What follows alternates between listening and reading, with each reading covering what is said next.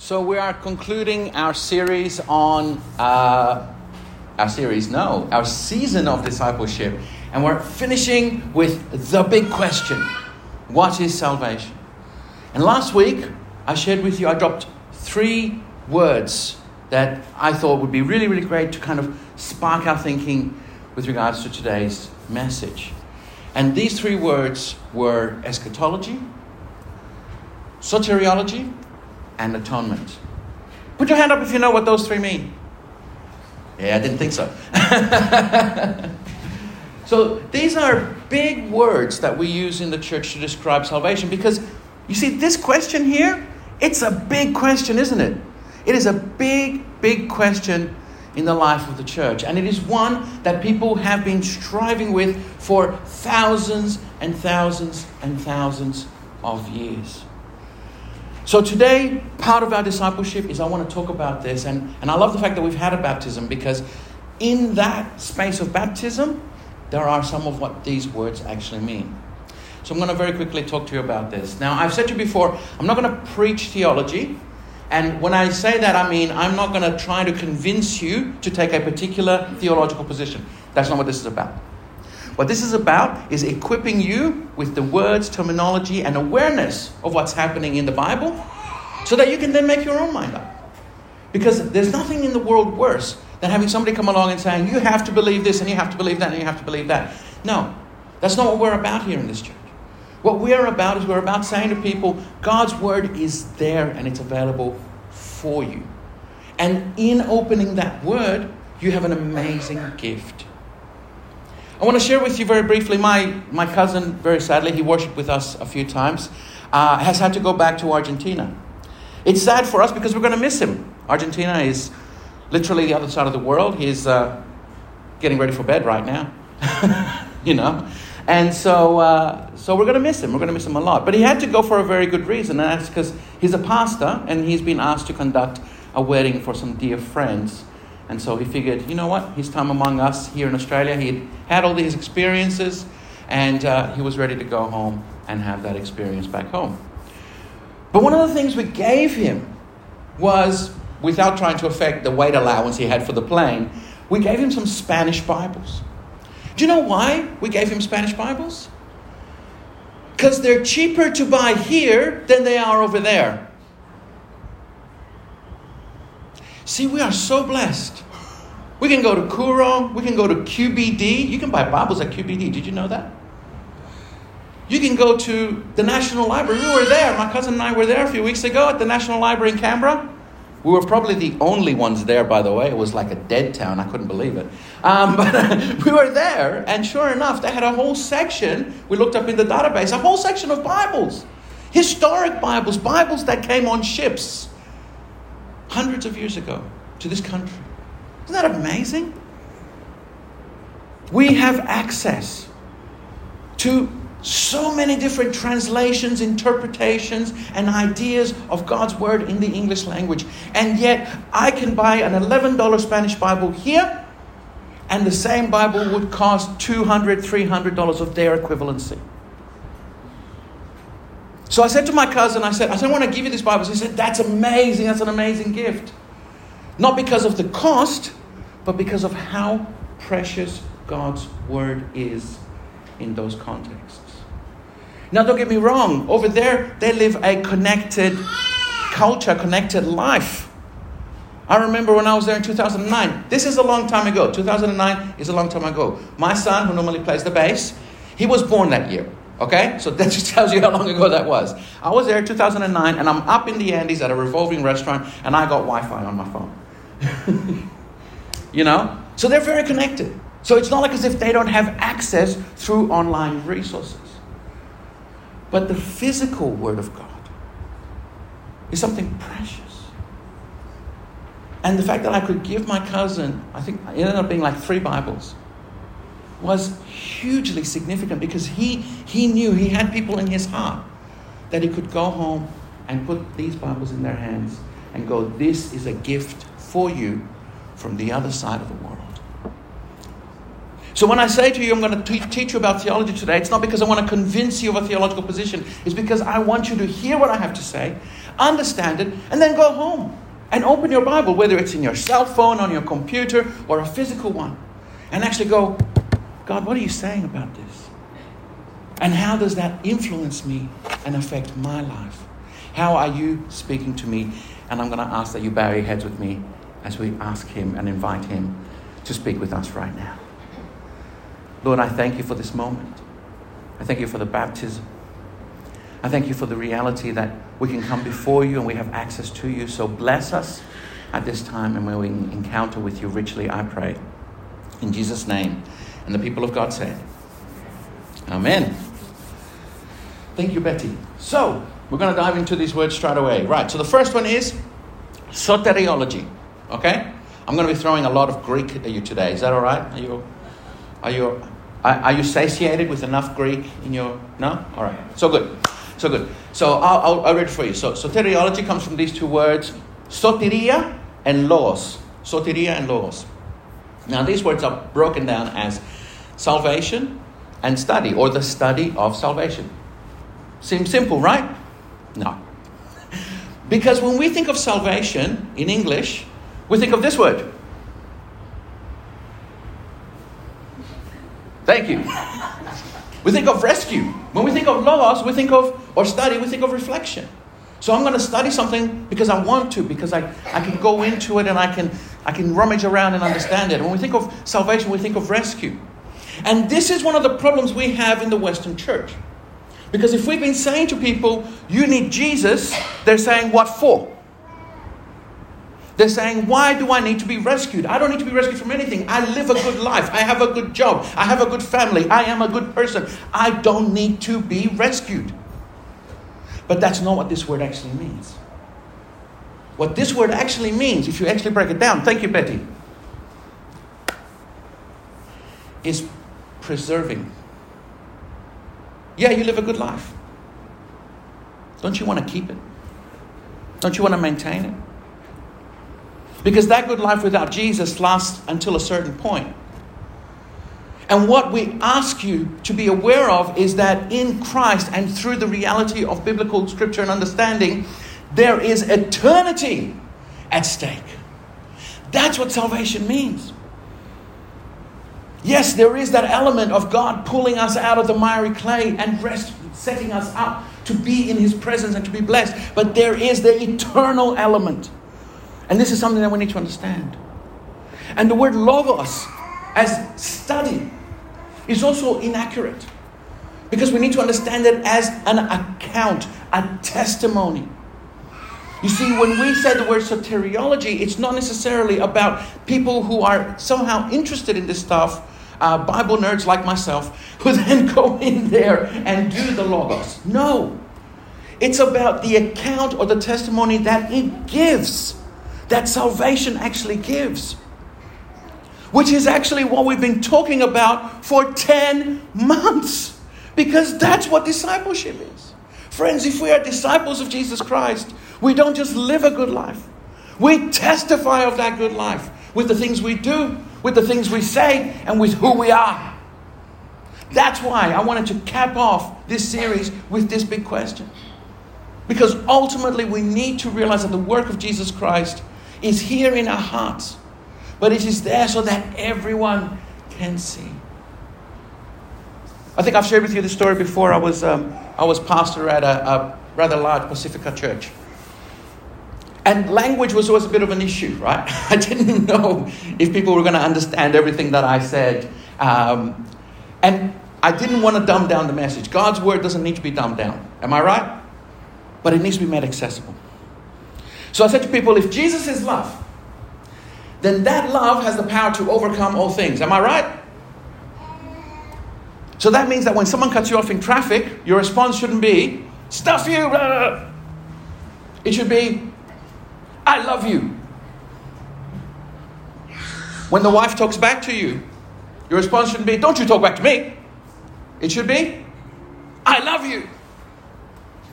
When the kids mess up the kitchen and you walk in there after a hard day of work and you're like, and you're about to yell at them, The first three words coming out of your mouth should be what? That is the love of Christ that can overcome anything. Because I tell you what, it's hard to yell at the kids when you've started with those three words. I should know. And I had this beautiful couple in my church that had a newborn. The wife was a weightlifter, the husband was a model. And you'd think it'd be the other way around, but you know what? It's amazing couple. Absolutely amazing couple. And, and seriously, like, like she could bench me. She was amazing. She was really, really big. Really, really, really, and a beautiful soul. She's a great singer as well. Anyway, so he comes up to me one day and he said that he and his wife were having an argument about who was going to change the nappies. And as they're having this argument, he finally loses it and he slams the, the bag of nappies on the floor and he looks at her and he goes, You know what? I love you. So I'm going to do this. And he went, He never took so much pleasure out of changing dirty nappies in his life. Something beautiful happened in that moment because he started with those three words. This is what I mean. Soteriology isn't about rescue. It's not about, hey, there's something wrong here, let's go over there and let's save. It's about preserving that goodness so that when situations go blip, God is there to maintain. Christ's love is there to uplift, to encourage, to forgive. Because ultimately, that's what this is about. Thank you, Betty. The second word we have, we talked about was eschatology. And I'm sorry, I forgot to change it. eschatology, go back one, baby. Eschatology, so from eschatos and logos. And eschatos means last. But again, I want to change that for you. I want to say to you, it's not the last account. It's not just what's happening at the end of days, at the book of Revelation, at the Armageddon. It's the ultimate in the literal sense of the word. There is no other account that is going to supersede this. I heard a great joke yesterday from one of the pastors at our regional conference. Minister goes and visits the door, visits uh, a lady, and no one came to the door. So he put in there a quote from the book of Revelations. I knocked at the door and you would not answer. I waited and you did not come. Then on Sunday morning, the same card that he wrote on appeared in the offering banquet, in the offering bag. And it was a quote there from the book of Genesis, Genesis 3, where it says, I heard you walking in the garden and I was naked, so I hid myself.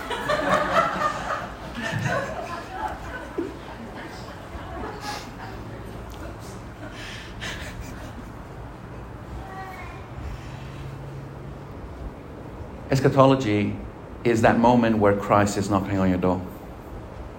And yes, there is an ultimate moment in the end of days in which Christ is going to be knocking at everyone's door. But there's a moment for each and every one of us where the ultimate revelation of God is there with Christ at our door the church that put my name forward to become a reverend had this beautiful painting in the front.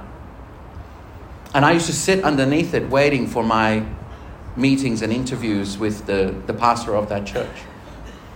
I'll never forget it. It's been burned into my memory, it's been burned into my retinas. It's a famous painting of Jesus standing at the door knocking. And what I didn't realize, although I sat under it for so many, many, many meetings, so many, many months, is that there's no handle on the outside. See, Jesus isn't going to open that door for you. He's just going to. You've got to open. That is eschatology. It's not holding on until some end days where there's a big roar and thunder and things are going on. It is that realization in that stillness and in that moment in your heart where you go, oh my goodness, that is Jesus knocking at my. Thank you, Betty. And lastly, I want to share with you this word atonement, one of my favorite words in the English language. Its parsing is very simple at one meant. Did you know that? Because it means to be at one with God. Isn't that beautiful? You see, there was this Latin term, expiatio, which they were struggling to explain, explain to the English speakers. And so they figured atonement would be a great way to understand that. That word, that Latin word, expiatio, actually comes from katalasso in Greek. And that is a reflection of the Hebrew word kippur. Now, these concepts were all very foreign and very difficult to understand. So I'm going to try and unpack them for you now. Ready? Betty, let's go. Romans 5, verses 6 to 8. You see, just at the right time when we were still powerless, Christ died for the ungodly. Very rarely will anyone die for a righteous person, though for a good person, someone might possibly dare to die. But God demonstrates his own love for us in this while we were still sinners, Christ died for us. That is expiatio. That is katalasso that is Kippur. You see, they used to have this beautiful, magnificent temple. And there was an altar at the front of the temple. And it was about five meters high. Couldn't be a, a priest back then if you had fear of heights. And they would, up, would go up there and they would drag bulls and cows and lambs. You can imagine, these guys would have been buff, you know? They're carrying these things up to this altar. And they slaughtered them up there in plain view of the whole nation of Israel to see. And they're literally drawing attention to it and they're going, You see this? This is for you. This is for your sins. This is what has been done for you. But Christ, the perfect sacrifice for our sins, it was not a display for everyone to see but a conviction to affect us in our very hearts. We talked last week about salvation being meritorious. Do we deserve to be saved? No. But we are saved because of God's paradoxical love for us. Paradoxical because his judgment says that he should chuck us away, throw us out with the old garbage, but he won't because he loves us. Thank you, Betty. Then we have this one For if while we were God's enemies, we were reconciled to him through the death of his son, how much more, having been reconciled, shall we be saved through his life? Not only is this so, but we also boast in God through our Lord Jesus Christ, through whom we have now received katalasso, reconciliation, expiation Kippur. I love that in this version, in this Greek language, that word means change. You know, like when you buy something and you get change, that's what it means. That God has gone and He has actually purchased our lives. You ever buy something from IKEA? I'm probably talking more to the younger people in the room now. No offense. I just I know that we're the silly ones enough to go and try to follow those instructions. And um, and you get home and you're just like, I just want my money back. I just want to get my exchange back. See, God wouldn't do that. God would struggle and strive and work with that blessed table or that nappy change station as much as he could. He does that with us because he loves us to get that change, to get that reimbursement. That which is His, He's claiming back. And that's us in our unworthiness and in our brokenness. Thank you, Betty. Romans 12 1 to 2. You're probably thinking, oh, now we finally get to our reading today. Thank you. It's about time. You know, I hope you weren't holding your breath for it. But in order for us to understand that passage, we have to understand everything that's going on around it. And in this passage, we find this, these words I urge you, brothers and sisters, in view of God's mercy, offer your bodies as a living sacrifice, holy and pleasing to God. He's asking us to get up onto that altar ourselves, not as the priest, but as the offering. This is your true and proper worship. So do not conform to the pattern of this world, but be transformed by the renewing of your mind and then you will be able to test and prove what's God's will what God's will is His good, pleasing, and perfect will. The reading Bernie shared with us, thank you, Bernie, that was lovely. It goes on to explain what that looks like. And I would love to spend more time unpacking that for you, giving you examples. In fact, that's what I did. I'm sitting there at my computer, I'm preparing, and I'm thinking to myself, how can we do this? How can we do that? How can and, and then I realized, or maybe God told me, I don't need to tell you that. You know. You know how to lead a good life. You know how to respond. I would be teaching grandma how to suck eggs if I told you this right now. Why? Because you are people who live in this world, who love in this world, who serve others in this world. And all that Paul and I, we are asking you to do here is in this moment. Consider when you do that, and we do that organically, to think about our motivations. To say to ourselves, you know what? It might be against my nature to be in this space and to serve in this way, but I'm going to do it because God loved me first because God saved me, because God wants to preserve this good thing.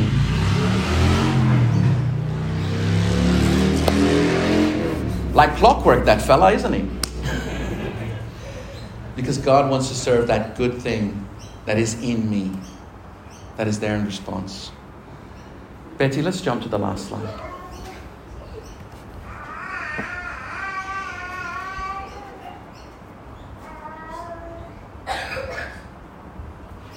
There we go.